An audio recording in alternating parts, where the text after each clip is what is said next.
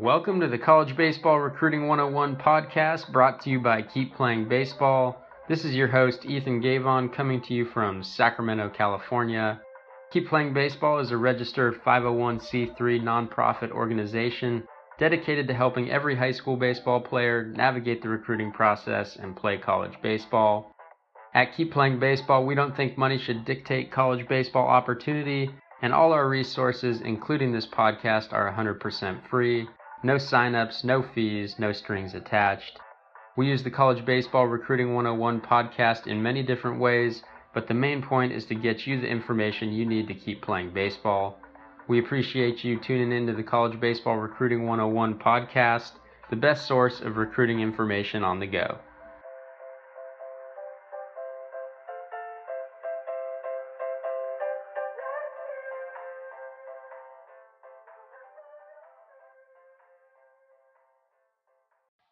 What's up, guys? Welcome to the latest episode of the College Baseball Recruiting 101 podcast brought to you by Keep Playing Baseball. We're back after a short hiatus and hoping to publish podcasts more regularly moving forward. Um, the topic of this podcast is community college baseball. And so, community college baseball is recognized under a bunch of different labels Juco baseball the JUCO route, uh, of course, community college baseball, which we've already mentioned, JC ball, uh, you name it. But what we're talking about here is two-year programs that give players a chance to earn an associate's degree and get their prerequisites out of the way and provide the opportunity for players to either get drafted year after year or at the completion of their, their time at a JC program the opportunity to transfer and move on to a four year program of any level. If you're familiar with Keep Playing Baseball, you know that we don't try and guide you towards any particular level and any particular program or division. But what we try and do is provide you with the information so that you can make educated decisions about what college baseball program is best for you.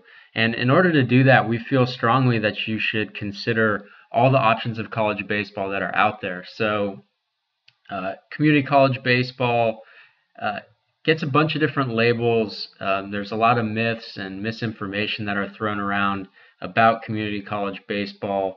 Things like uh, it's only a backup option, um, it's only for kids who don't do well in school, and so on and so forth. And uh, the main point of this episode is just to give you some background information uh, to share with you some of the reasons why players of all different uh, talents and backgrounds decide that community college baseball is best for them, and really just inform you uh, so that you can consider community college baseball as an option for you as you explore the recruiting process and, and you don't make the mistake of uh, shutting out those coaches or not pursuing those options because you think uh, that you're either too good or that it's not for you.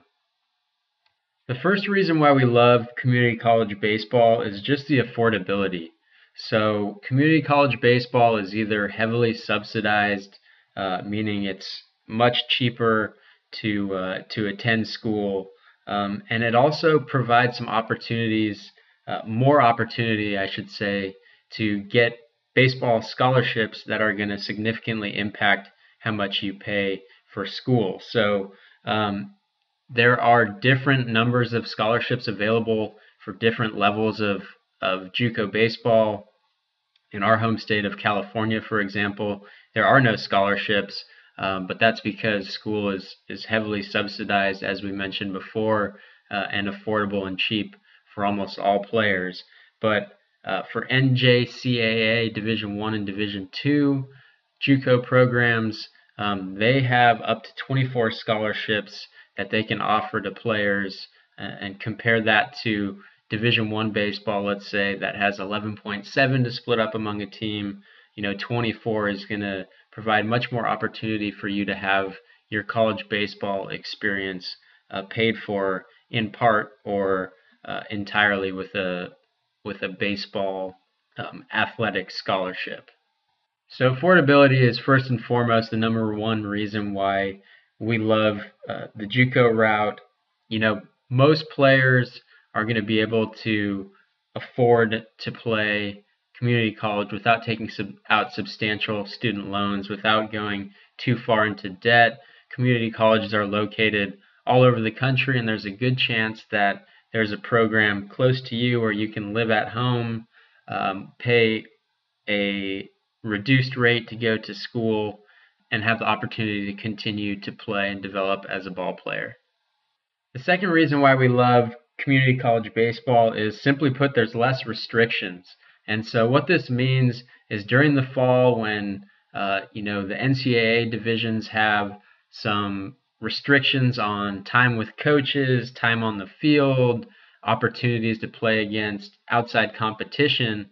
Uh, at the JUCO level, a lot of these restrictions are peeled back, meaning you're going to have more time to train on the field. You're going to have more opportunity for instruction from coaches. You're going to have more opportunity to hone your skills playing against outside competition in a competitive environment. And so all of this really lends well to development and the ability to improve your skills so that when your time at the JUCO level is done, you're more prepared to move on to a four year school.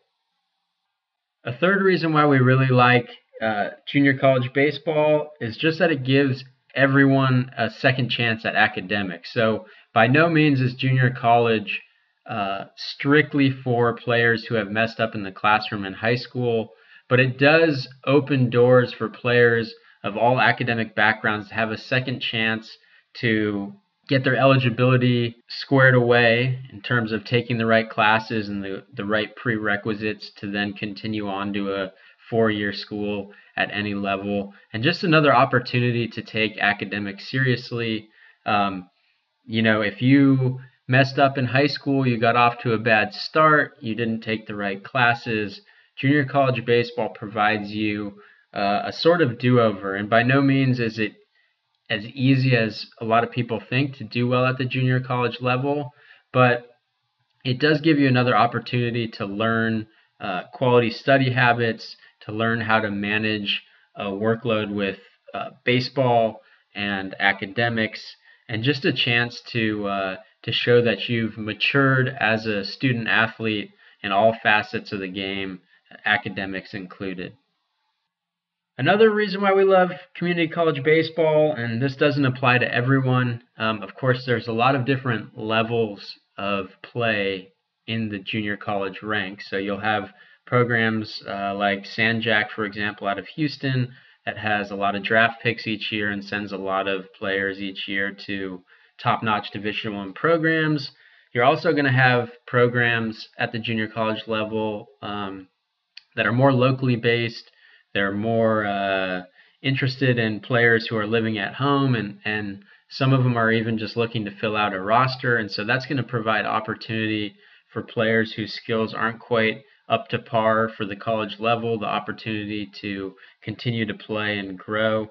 Um, but for some players, the reason why they choose to go to a junior college is because junior college provides the opportunity for players to get drafted year after year.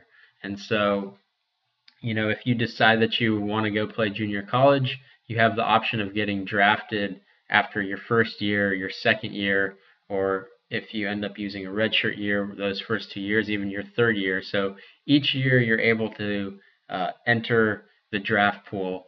Um, whereas at the at the Division One, Division Two levels, um, you either have to be 21 by a certain date before the draft or wait until after your junior year. So it's appealing to a lot of players who do have draft value that they can play and hone their skills in college for just a year or two um, and then have an opportunity to play professional baseball as opposed to going to a four year school where most players have to wait a minimum of two or three years to get drafted.